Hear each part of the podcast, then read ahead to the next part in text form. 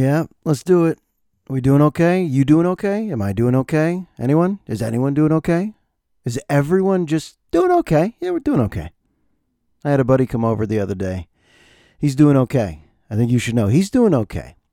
One of my teacher friends, he said he has a little health ailment he's dealing with. And then I told him, oh, yeah, I'm very, very familiar with health ailments and then we go back and forth. Yeah, well, what are you doing for your ankle? Uh, uh-huh. What are you doing for your cholesterol? Uh-huh. Uh-huh. And what are you doing for your pancreas these days? Yeah? Yeah. Yeah, I heard on a podcast we shouldn't be eating this anymore and we should be taking this herb. What are you doing for your insomnia? Uh-huh. What are you doing for digestion? Yeah. No, we shouldn't be eating that anymore. We should probably be taking this herb though. And we go back and forth and back and forth and back and forth. And what are we doing when we talk about health? We're talking about extending this, right? Why are we trying to fix ourselves constantly? We're trying to fix ourselves physically, mentally, mentally, physically. And I guess the answer is because we want to stick around.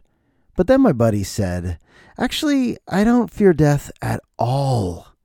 And I was surprised because you don't usually hear people say that usually our actions are quite the opposite, right? I'm worried about this because I want to live a long life. I'm worried about something morbid, something irrational. I'm worried about something in the future that could happen. You know, that's not mindful thinking, but a lot of us are plagued by that kind of thinking. So, what do you do if you really care? You try your hardest every day to live a healthy life, mentally and physically. But my buddy's like, no, I think I'm relegated to the fact that death is just totally fine. It's what unites all of us. And he seemed to have a healthy view of it. And the more and more he talked, I realized how unhealthy my view of death is. It just sounds supremely awful. Something that we all experience just sounds so supremely awful. I guess it's okay if you objectively think that way, but uh, having that hover above you, constantly. That's not fun. It's not the right way to live. And this guy seems to be living a good life every day because he's gotten his mind wrapped around death with a positive spin. Like, I'm good with it. And this is a guy that's actually genuinely dealing with a health issue. And he didn't need my pity. Oh, no, no, no, no, no, no. I guess our death is fine. It's just the people around you you'll miss, right? Oh, hey, great start to the podcast. That's a little bit dark. But we're curious, right? We're curious. What should we be taking? What's the quick fix to get to 100? There's a new Netflix docu-series called Blue Zones. My wife and I were watching the first episode last night. It takes place in Okinawa. I think there's some zones around planet Earth where some people just live longer. So this great journalist goes out to interview the people in these regions and they do in-depth studies of what these people are like. And I've only watched Okinawa, Japan. And these people who were living into their 90s to 100, past 100, seems like their diets were pretty uh, natural from the earth, organic. No preservatives, nothing processed. We're just going to be gardening and eating what we harvest. That's some old school shit. None of us can really do that. I mean, we can garden. My wife gardens. You know, she grows tomatoes, cucumbers, eggplant, corn, jalapenos, cilantro. She's got a great garden going, but we still go to the grocery store. Are you kidding me? We still go down the snack aisle. We still go down the frozen food aisle. I mean, don't we all? Who's really eating like these old folks in Okinawa where they're just so focused on their purple sweet potatoes? Oh, there was like five minutes on their purple sweet potatoes is what keeps them alive. And I'm just like, I'm not eating purple sweet potatoes every day and their purple sweet potato diets is what's keeping them going. You're just like, okay, I can't relate to that. And then they're like, and these are the people that avoid anger. And I'm like, oh, is that all? They avoid, how, I'm almost angry that they made it sound so simple. Oh, really? You could just avoid anger, people of Okinawa? How do you do that? People are so annoying. Shitty people are so shitty, and annoying people are so annoying. Is there a way? Is there a way I could just deflect that and all of a sudden change my mindset like these people of Okinawa and just don't get angry? And then they also got into some very serious stuff like loneliness is an epidemic, so surround yourself with nice people. That that's true. Loneliness is an epidemic in America and it was exacerbated by the pandemic, but it existed before that, and it's happening right now where a lot of people on their devices feel connected, maybe to the world, but deep down, that's not a real connection. just posting your thoughts and connecting on Facebook, Twitter, Snapchat, Instagram, TikTok. That's not nah, not that's not real. When the phone goes into your pocket, the world around you, that that's real. That's real. So you got to get into that. And then ikigai was this Japanese word for purpose. Do something that matters. And this is a recipe that might sound obvious to some people. Oh yeah, good diet, surround yourself with nice people, don't get angry and have purpose. Yeah, but ikigai, you really got to find that. And I think for me, in a weird way, maybe doing this damn podcast, because I actually don't know why I'm still doing it. It's episode 221. I looked at all of the episodes and I've never done this before, but I started calculating how many hours have you actually recorded and how many people have listened to this. I think I average about 300 listeners per episode, and I get a lot of emails. I guess if your podcast is live, people are trying to help you promote it. They have businesses that try to help you promote your own podcast, and they've even, you know, contacted me and told me how to use social media and how to create a website and how to promote it. And I've realized I don't want that because I might live in fear that let's just say I promoted this and got more listeners. That means you also get more haters. So when you get more people that love it, you also get more people that hate it. And I learned that in radio. When a show I was doing started to get higher ratings, my co host was like, You realize we're going to get more hate mail. We're going to have more fans, of course, but we're going to get more hate mail. And I was like, No, I don't like that. I think I like a smaller signal and a smaller audience and a smaller show. And just kind of like folks that get you, which is why I obviously would not succeed in radio, where you're supposed to just promote, promote, promote, promote, promote, tweet, tweet, promote. Make grand statements, say something controversial, light up the phones. There's a recipe to that success. I don't like that recipe. I like what we got here. I like this mom and pop shop podcast. It's my ikigai. I come in here, my girls are asleep right now. I come in here at night. My wife's watching some fixer upper show. How many houses need to be renovated? I mean, hundreds, hundreds. My wife has watched hundreds of homes being renovated and she likes it. There's a big audience for that. And I come in here and I flip on the old mic and I say, It's time for Ikigai. It's time for me to connect with the people of Okinawa because I guess I want to live a long life. How long, though? Only if it's a quality life. Like I'll say I want to go to 100, but I don't want 100 if I'm just suffering, if I'm blind and deaf, wrinkled head to toe, organs failing, but I'm just like, keep me going.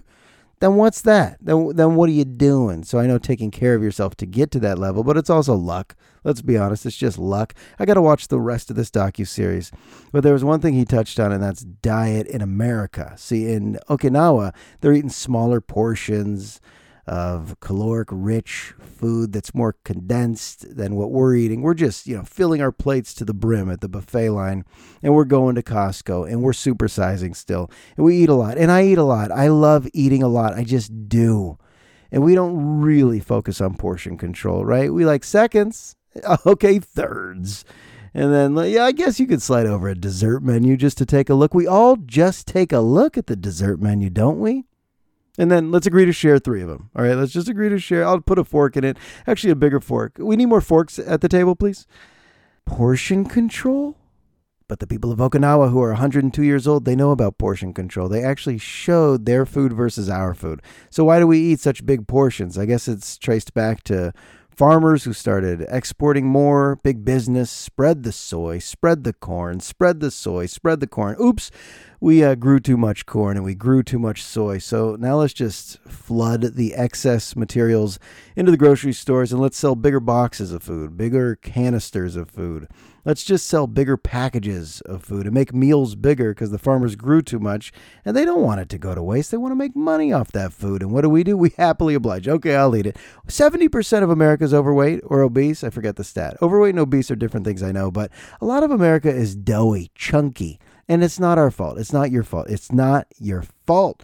It's this diet you're being fed. It's the government. It's the fucking government. That's what this podcast should become just conspiracy theories because the government is putting fattening uh, agents in our foods and, um, and they benefit because they're in contact with UFOs and the UFOs are monitoring us and making sure that. Uh, our currency is listening to us. Our cash is probably watching us when we sleep. And the government, you know what I mean. We're all fat for a reason. That's how America adopted Big business is going to sell us food in bigger portions. But on this island of Okinawa, they don't give a shit. They're going to eat their purple sweet potatoes in smaller portions and live to the 100. And they don't care about all our nonsense from Instagram to Facebook to Twitter. They don't tap the apps all day. Instead, this old lady was like 101. She's throwing rings.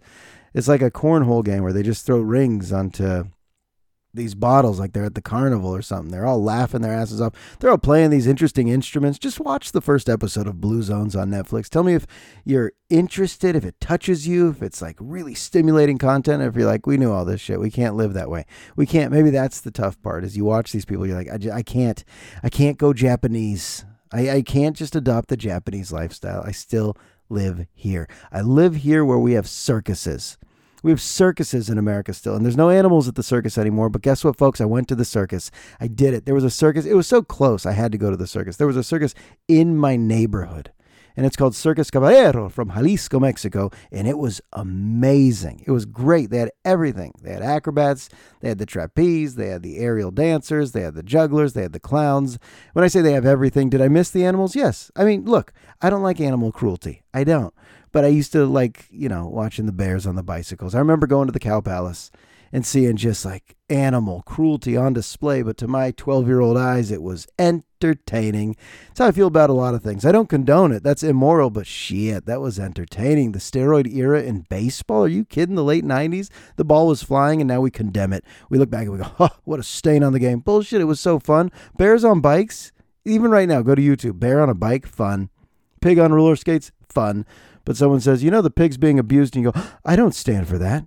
You ever seen the whale show at SeaWorld? So fun. Get in the splash zone. Getting the splash zone as a kid was so fun, but oh, you saw Blackfish, the documentary. Can't have that. So I I'm like completely contradicting myself. I have morals, but damn, that shit's entertaining.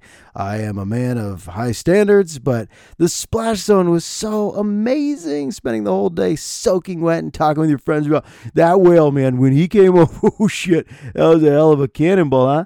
Yeah, it was great. And now I don't think I don't think Shamu's doing the splash zone anymore. I think he retired.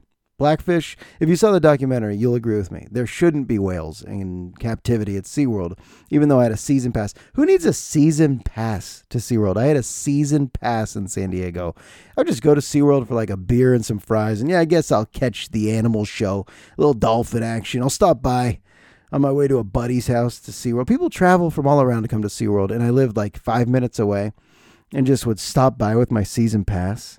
That's real passive whale viewing. If you if you ask me, that's very nonchalant Shamu observing.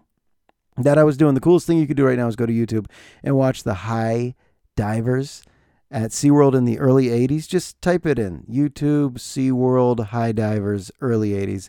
They were going from like 7,000 feet up and getting judged with scores, and it was insane. But yeah, that SeaWorld, that Shamu doesn't happen anymore because we have morals now. That's what we're doing, right, in society. Are we improving? with our morals? I hope so. But I went to the circus and my girls enjoyed it. It was so loud. I mean, it was fine. It was a little loud. Um, it was okay. Actually, when we left, my wife was mortified. I'll be honest. I was like, that was fun. It was a little long, but it was good, right? Worth the money. Glad we got out of the house. And my wife's like, that's a lot of child labor on display. And that's a lot of people who are probably not making a livable wage to go city to city on the trapeze.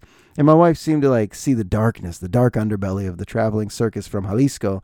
And I was like, at face value, I enjoyed it. But now that we're talking about it, yeah, that's uh, kind of depressing. And there was no one there. There was like a thousand seats and 38 people in the crowd, which means people are staying home. Lazy motherfuckers are staying home on their devices, eating their supersized fries. You're not going to the circus, are you? Why not? Because you could just go to YouTube and type in circus and that's fine. People aren't going to the circus. The circus will be extinct in a few years, right? No one's going to this circus. And they were impressive. But yeah, there were little kids who probably aren't going to school. And they're just working their asses off to ride the motorcycles in the cage of doom, which was dangerous. They actually did that. Five motorcyclists in this ball cage. You're in a ball cage? That's a death wish. I was nervous. I was like, "Are we are we about to witness the first crash in the cage and then we'll be in the news and I'll be interviewed by the local news team and I'll say things like, "We had my family there and we didn't expect the motorcyclists to collide, but my goodness, that was a fiery mess." And uh, yeah, so what time is this newscast air? You know, the ego comes in. It's all about you. I got to text my friends. I'll be on the news tonight. Sir, you just watched straight carnage and destruction in the motorcycle ball cage, and you're asking what time's the newscast on so you could tell your friends that you'll be interviewed on the nightly news. What's wrong with you? Jalisco, though, putting out some of the great performers. What's their goal? To get to Cirque du Soleil, to get to Vegas? I don't know. Was this the minor leagues of circus workers? I don't know, folks. Sometimes I don't even care to overthink it, though. That's why I still eat hot dogs. You can't eat hot dogs if you overthink it because you are eating a bunch of balls, blood, and guts. You're just eating balls that are darkened and seasoned and delicious, but it's balls of many different animals. And it's cased in that casing, and you broil it or you grill it, and it's good. But I did once see how hot dogs were made, and I stopped eating them for two years, but now I guess I don't care again. Oh, come on, Morals, come back to me. Come here, Morals. Where are you? I know they're around here somewhere. Like, uh, if there was a bear on a bike, would I have gotten upset? If there was a bear, feet stapled to a bike at the circus, and we were all giggling and laughing and saying, dee, dee, dee, dee, dee, dee, you know, put a silly hat on the bear, dee, dee, dee, dee, dee, dee, would I go, hey, that bear should be out in the wild? That bear should be in the wild, not on a bike entertaining me. I don't know. I'd love to say I'd be the animal rights activist who identified that bear should be in the wild, but in the moment, look at the bear has those shoes on, the bear has a hat on, the bear's on a bike. Girls are laughing, giggling.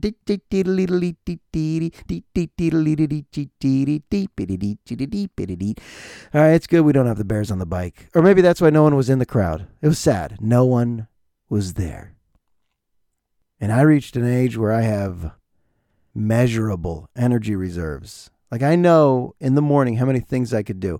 This is what 42 is. You got to be so smart and honest with who you are, what you're capable of, and not going past that. Like in the morning, I like to go on a run. Okay? A typical weekend. If a friend texts, you want to kick it. I'm like, um, what time? And if it's too close to something else, I got to say no. I can't double up recreation activities. We're going to the circus. The whole day has to be geared toward we're going to the circus. Then we go out to pizza afterwards. You know, if it's with the fam, good, but I exhaust myself. And it shows up in little conversations. Like if a neighbor comes over, and we have neighbors who come over, and the conversation lasts too long, and I'm like, in my head, I'm like, I'm giving too much energy to this moment. I know this is antisocial sounding, but if there's some impromptu socializing, all of a sudden it's robbing my energy for later. So I know where the energy reserves are. I got a little bit here. Okay, I could I could do four minutes of energetic socializing, and I could probably go on a run, and then yeah, a phone call with a friend or a family member. I still got that, but we got the circus tonight, so I got to ease off the pedal. I got I got to get couch time, and I set the internal timer of couch time needs to be at least forty minutes to an hour of college football. If I don't get 40 minutes to an hour of college football, then I'm irritated and I'm, I'm upset and it's all about me. I needed to watch a little Aztecs today. I wanted to watch Dion and the Buffaloes. Deion Sanders in the Colorado Buffaloes. That sounded like I was talking about some 1950s doo-wop band. I wanted to watch Dion and the Buffaloes perform I wanted to watch USC. I wanted to watch Cal football. You know, I get all whiny. College football's so great. I'm watching virtually none of it. When you have a five and a two year old, it's a lot of Cocomelon, folks. It's a lot of Teenieping. Catch, catch, Teenieping. Still bumping the South Korean music. Loving it, as you know. But you know yourself, you can't you can't stay up till midnight and think the next day is gonna be okay. The next day is gonna be brutal. That's 42. What am I going to be like at 60? Oh, shit. I'll be in Okinawa. I guarantee. I will have moved. If I want to survive, I have to go to Okinawa. And then we got to watch another Blue Zones episode tonight so I could see people from other regions living to 100. And what's their secret? What is their secret? I got a neighbor actually who's probably close to 100. He came over today. I'm not kidding. He brought a piggy bank. He goes to the thrift store every week and he collects golf balls at the golf course. And he's had at least a couple of strokes since I've known him, but the guy keeps going. The Energizer Bunny, our next door neighbor, he came over and he knocked on the door while I was in the bathroom. And my five year old answered it. We haven't had that talk yet. We'll have that talk this week of, yeah, don't answer the door. She answered it. And it was old Vince with a piggy bank he got at a thrift store. He just gave her a gift and she was just like, thank you. And it wasn't weird to her that old Vince would just give her a present from a thrift store. And I came out, I was like, what's happening? What? Oh, thank you. Thanks so much. Hey, how are you doing? And uh, it was weird to me. It was weird to me. I even came to the door without a shirt. I never do that, but folks, let's just say I've lost a few pounds. You want to display the tight, the toit bod. You know, about three times a year, it looks good. So right now, I'll answer the door without a shirt. What's going on here? Oh, he's got a piggy bank. All right, what's up, Vince? And instead of yeah, enjoy, he stayed there. He stayed there for about 15 minutes of neighbor talk, which is fine which is fine. But I looked on the back end of it. I go, uh oh, might not have much later tonight on the couch with my wife. Will this take away from my brain energy for a podcast? I'm always thinking that way. That means I have what, severe OCD, neuroses? I don't know. But you got to understand your energy levels and how they're distributed. Now, what did Vince say? Vince and I are having a serious talk. After the piggy bank talk, after the cute talk about the piggy bank, I said, Mila, um, go put some quarters in that and put the piggy bank on a shelf. And he said, You see what is happening to our neighborhood? And I was like, Yeah, actually, I did see. And this is true. We had some cars get their windows bashed in and just a bunch of glass all over the block. And I'm like, This peaceful street, what's happening to us? A little crime spree. And he was so pissed. He's like, Yeah, cops aren't going to do anything either. I was like, Yeah, that's right. And I even said something like, I'll, I'll be on the watch, though. What the hell did that mean? I'll, I'll be on the lookout, though. You don't worry. And then for the next 15 minutes, old Vince wanted to tell me all the crime that's ever happened in our neighborhood. You know, you're back. That guy up the hill was beating his old lady. He said that in front of my daughter, who doesn't know anything about domestic violence or that some women are called old lady. In Vince's world, you know, Vince is probably 100 years old. You call someone's wife the old lady. My old lady. I don't even know the origin of that. Is it funny? I don't know. You decide. Are you laughing right now? But Vince is talking about, you know, these car windows being bashed in. And he's like, that guy, you know, a couple years back, he's beating his old lady. I was like, oh, God, Vince, Miley, get out. Go to the playroom. Go to the backyard. Get out of here. And then he's like, and then, yeah, these crackheads over there in the corner. I was like, oh, here we go. Here we go. The raw, untold truth of Tierra Linda. And he's saying, we got that walkway. It's like a beautiful walkway. It's not like a dark alley. And he was telling me some ugly shit that went down there with drug use and vandalism, and he had to call the cops, and he was certain that someone, he was certain that someone once robbed a bank and just parked their unmarked car across the street from his house. And when he called the cops, they said, What's the license plate number? And he says, You want to come over here and give me some weapons so I can go check? He was that worried and scared of this car that he believed robbed a bank and just parked in front of his house. Sounds like he's been making up some stories, but nevertheless, nevertheless, we honor our elders in this community.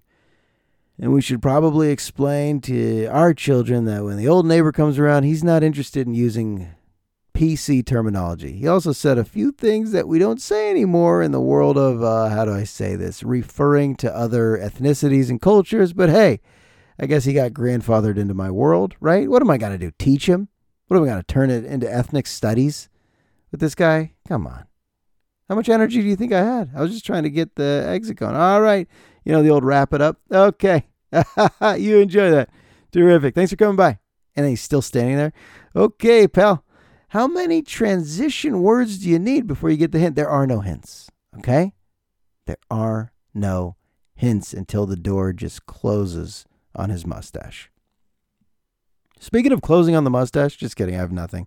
What if that was my best transition ever? And speaking of closing on the mustache, the last Freddie Mercury concert that he ever played, when he had the stick mic running around the stage with the Superman shirt, Montreal 1981. That wasn't his last show, but you can watch that on you. A lot of YouTube recommendations right now, right? Freddie Mercury's show in Montreal.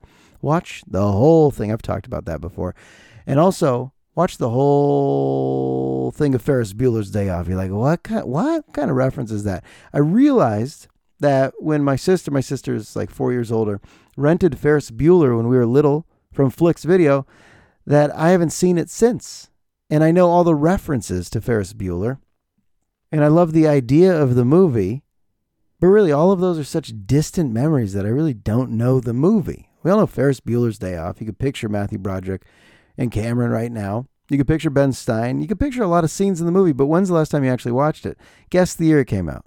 Guess. I'll give you a moment. Guess right now. No. Not not even close. It was 1986. What were you saying? Like 1989, 1990? No, 86. Listen to me. 86? What would I remember from back then? Nothing. But we were watching this boring, boring show. Only Murders in the Building has jumped the shark so many times. Why are we even watching?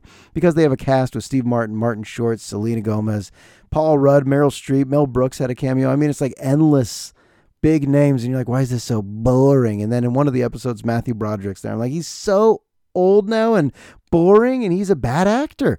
Matthew Broderick's a bad actor now. I, I, I paused the show and told my wife, this is bad acting. This is a guy who's just reading the script for a paycheck. It's not good, like I know anything about. Good acting, bad acting. And I was like, Matthew Broderick, why is he so famous? Like, I guess Ferris Bueller's Day Off. And then I said to my wife, was it even that good? And then we put it on the other night. Oh shit, it's good. It's so good. Like, does it hold up from 1986? It's better than most movies today. The story is compelling from the jump. The soundtrack's thoroughly great. Thoroughly. I mean, the parade scene when you Danke Schoen. And I didn't even realize all right. I'm embarrassed to say I didn't realize that was Wayne Newton. Was Wayne Newton a child singer? Because if you ever heard that original Danke Schoen, you're like, is that an 11 year old? That's Wayne Newton. I picture Wayne Newton as a very, very old act in Vegas. You know, like Tom Jones. Like that's that that's old man stuff in Vegas. Wayne Newton. Is his name Wayne Newton? Wayne Fig Newton, they called him. Singing Danke Schoen, and then Matthew Broderick Ferris is doing the lip singing, and then shaking a baby now little Beatles. Is it shaking a baby? Is that really the lyric? Shaking a baby now, shaking a baby. See, back then people didn't question shit. They just liked that the Beatles were shaking babies. But it was a great scene. And then, obviously, the Ben Stein scene where he's taking attendance, he's taking the roll, and he says, Bueller, Bueller. I've known that clip my whole life, but we watched it in real time, and you realize something. Holy shit, high school can be so boring. And I don't think this movie was exaggerating it. I think there's plenty, plenty of high school classes to this day that are just torture for teens. And it's not because the classes are necessarily that bad, but we're talking to 15, 16 year olds about biology, physics, chemistry, history, math, English, Spanish, PE. What do they want to be doing? Where does this show up on their list of priorities? If a 15, 16, 17 year old woke up and school wasn't even a concept, just ask them, What do you want to do today? How many of them would say, I'd like to sit in a very stiff desk with an older person telling me to write down some equations or maybe some notes about key stats in a battle or maybe understanding osmosis on a deeper level? Or maybe understanding the pluscuamperfecto form of some of the Spanish verbs, fuck you. Fuck you. If you think any teenager naturally wants to do what we force them to do.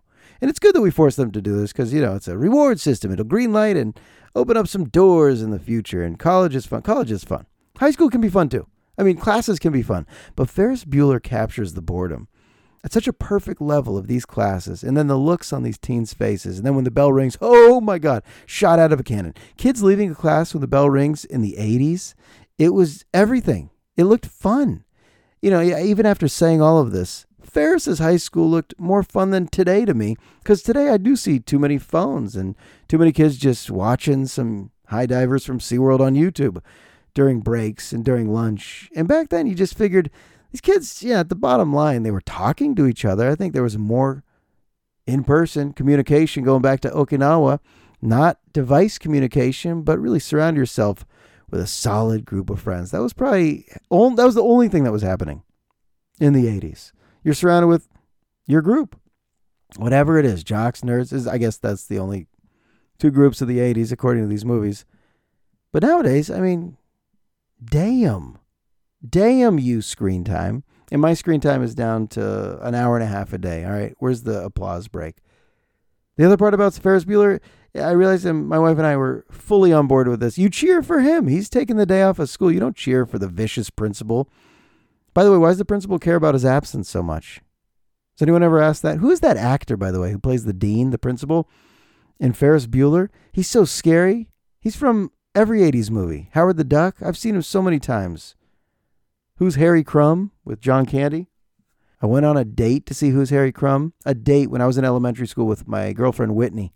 Our parents dropped us off at the movie theater and we watched, actually, we went to two movies Who's Harry Crumb and Put Another Shrimp on the Barbie starring Cheech, Cheech Marin. I was dating girls in elementary school. Okay, folks, I was ahead of my time. I was a, I was a bit of a womanizer. I think I dated every single girl throughout my grades by the time I was in eighth grade. And then I went to high school. I was like, uh, what? There's no one else. We've already all been boyfriend and girlfriend. There's it's dry. The well has gone dry. That's what happens when you go from kindergarten through senior year of high school with the same crew. You dated them all. You took them all to see Harry Crumb with John Candy. You took them all to see Put Another Shrimp on the Barbie with Cheech Marin. Are these real movies? You're wondering? Google it. Are these good movies? God no. Oh yeah. But if those classes were so boring, the filmmaker was it John Hughes? I bet it was. And then Jennifer Grey's in it. She's his angry sister. In every scene, she's so angry with Ferris, and he's so savvy with all his. He's actually a con artist. That's my takeaway. Ferris Bueller is a con artist. He's savvy. He likes to eat at fancy restaurants. He likes to go to a Cubs game, go downtown. He likes to shine, and he can't shine in high school. So we cheer for him. Get out of that high school. Don't go back to that high school. Let let him have a sick day, even if he faked it. We cheer for that. We don't cheer for the school.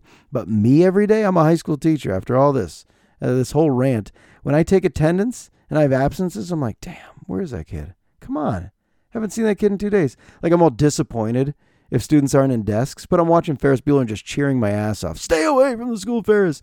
You go to the Cubs game. You have a great day, and I I just love it, folks. I just Love it. You know what else I love? Stutz. There's a movie, Jonah Hill made this movie about his psychiatrist, their relationship. And if you haven't seen it, it's so worth watching. But if you haven't seen it, I'll give you the condensed version right now. And why do I have a condensed version? By the way, if you want to stop the podcast now because you don't need any more mental health education, that's fine. We had a good time. All right. Appreciate you coming this far. But right now, I got to describe a gift I got on my birthday. I was getting a lot of nice gifts. Anything from new sweatpants to essential oils to a pair of shoes to endless bagels. I was getting some nice gifts. And then my wife handed me a journal titled Josh's Tools. And it turns out that as I've gone to bed early some nights, she has stayed up and rewatched Stutz, the documentary, and written down all of these tools, all of these notes for me with the visuals, because that's part of the documentary is that this therapist, he has very easy to follow visuals to help us navigate ourselves through difficult times, through life, which is a bunch of difficult times. And she gave me this journal. I was like, oh, this is, uh, what, what do you call it? The greatest gift ever? Something that I'll actually keep forever in my nightstand? And it's her handwriting which is sweet. There's a lot of sweetness to this gift. But I was thinking, therapy's so expensive. Most people aren't going to therapy because it's expensive. If therapy was like totally free, so many people would just go to therapy. If the gym was free, so many people would be working out. But hey, that's not how America works. Nothing's free. But I wanted to just go through some of these tools, see if they apply to you to get through the highs and lows. If you're low right now, see if they apply to you. If you're high right now, congrats. All right. Here we go. A little stutz for you. A little stutz from my Josh's Tools journal. I'm going to go through some of these visuals. All right, so this is the life force pyramid. If you don't know what to do with yourself in life, work on your life force. Everything else will fall into place. So it all starts with body.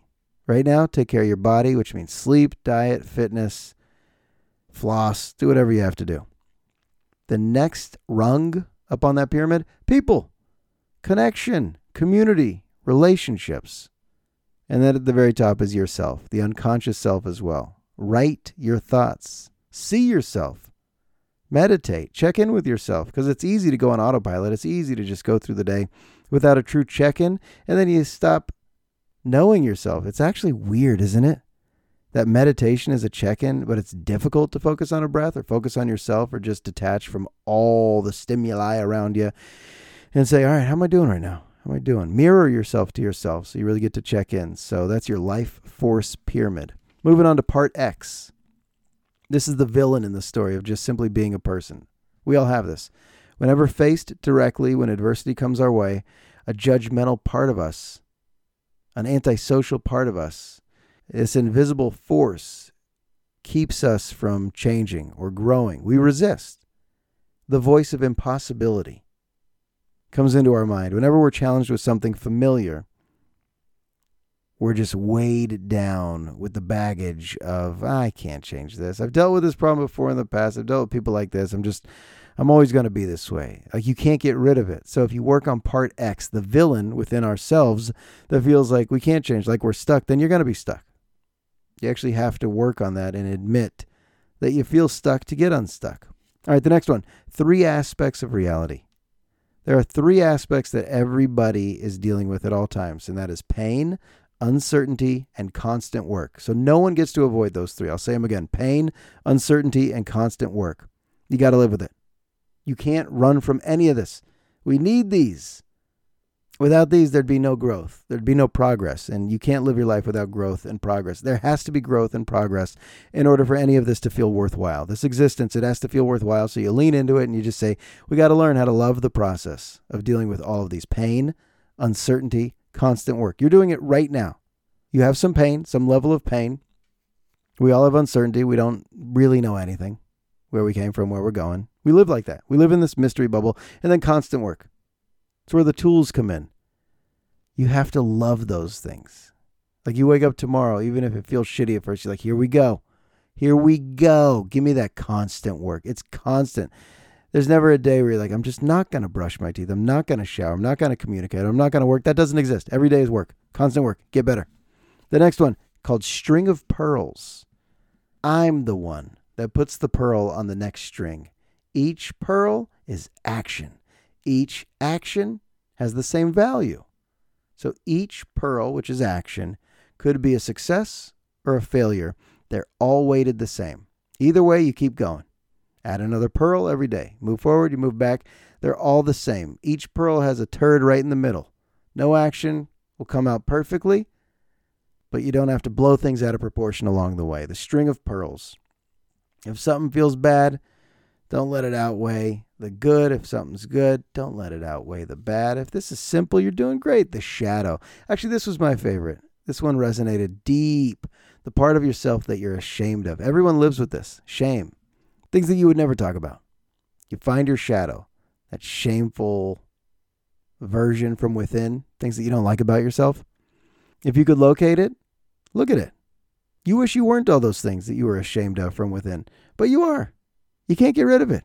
Ask your shadow how it feels. Talk to your shadow right now. Talk to your shadow. Give it some attention, or else your shadow's going to disrupt your whole life. Be in sync with your shadow. Actually, reach toward the shame and know that everyone feels it, so it unites all of us. Everyone's got some shame. Things that have happened to you, things that you don't understand about yourself. So that's the shadow. You got to actually talk to it. Be with it. Be with it. Don't run from it. What are you running from? Yourself? Come on, stop. The snapshot. The next one's called the snapshot. This is all the Stutz tools, the realm of illusion. Maybe I'll end with this one. It's been a long, uh, it's been a long podcast so far, but I'm going to end with this. I'm not going to get to all of them. Why would I do that to you?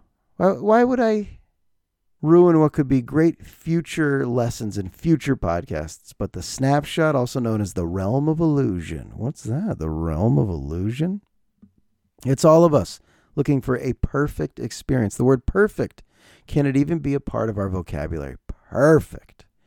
No, actually, it doesn't exist. It's an image, it's in our mind. But a snapshot has no movement or depth. You can't enter it. So, what does exist? Three aspects of reality pain, uncertainty, and constant work. It all came full circle. Whatever you're idealizing, it's not that. It's, it's actually not that. You think of something that sounds perfect. Oh, being with that person sounds perfect. Going on that trip, sounds perfect. It might be good, but nothing's perfect. Nothing. Understanding that? It's the key to the Stutz documentary. All right, I'm going to start charging for this podcast. That last part, uh, that felt like I'm selling some therapy, and it's not even my own therapy. It's Jonah Hill conveying the messages of his own therapy. And does it work? I don't know. I think the reason my wife made this journal for me is because I was going to forget everything. I was like so moved and so touched the night we watched this. And then obviously, you just forget. Over time, you forget your tools. That's why we lapse. So many people are lapsing.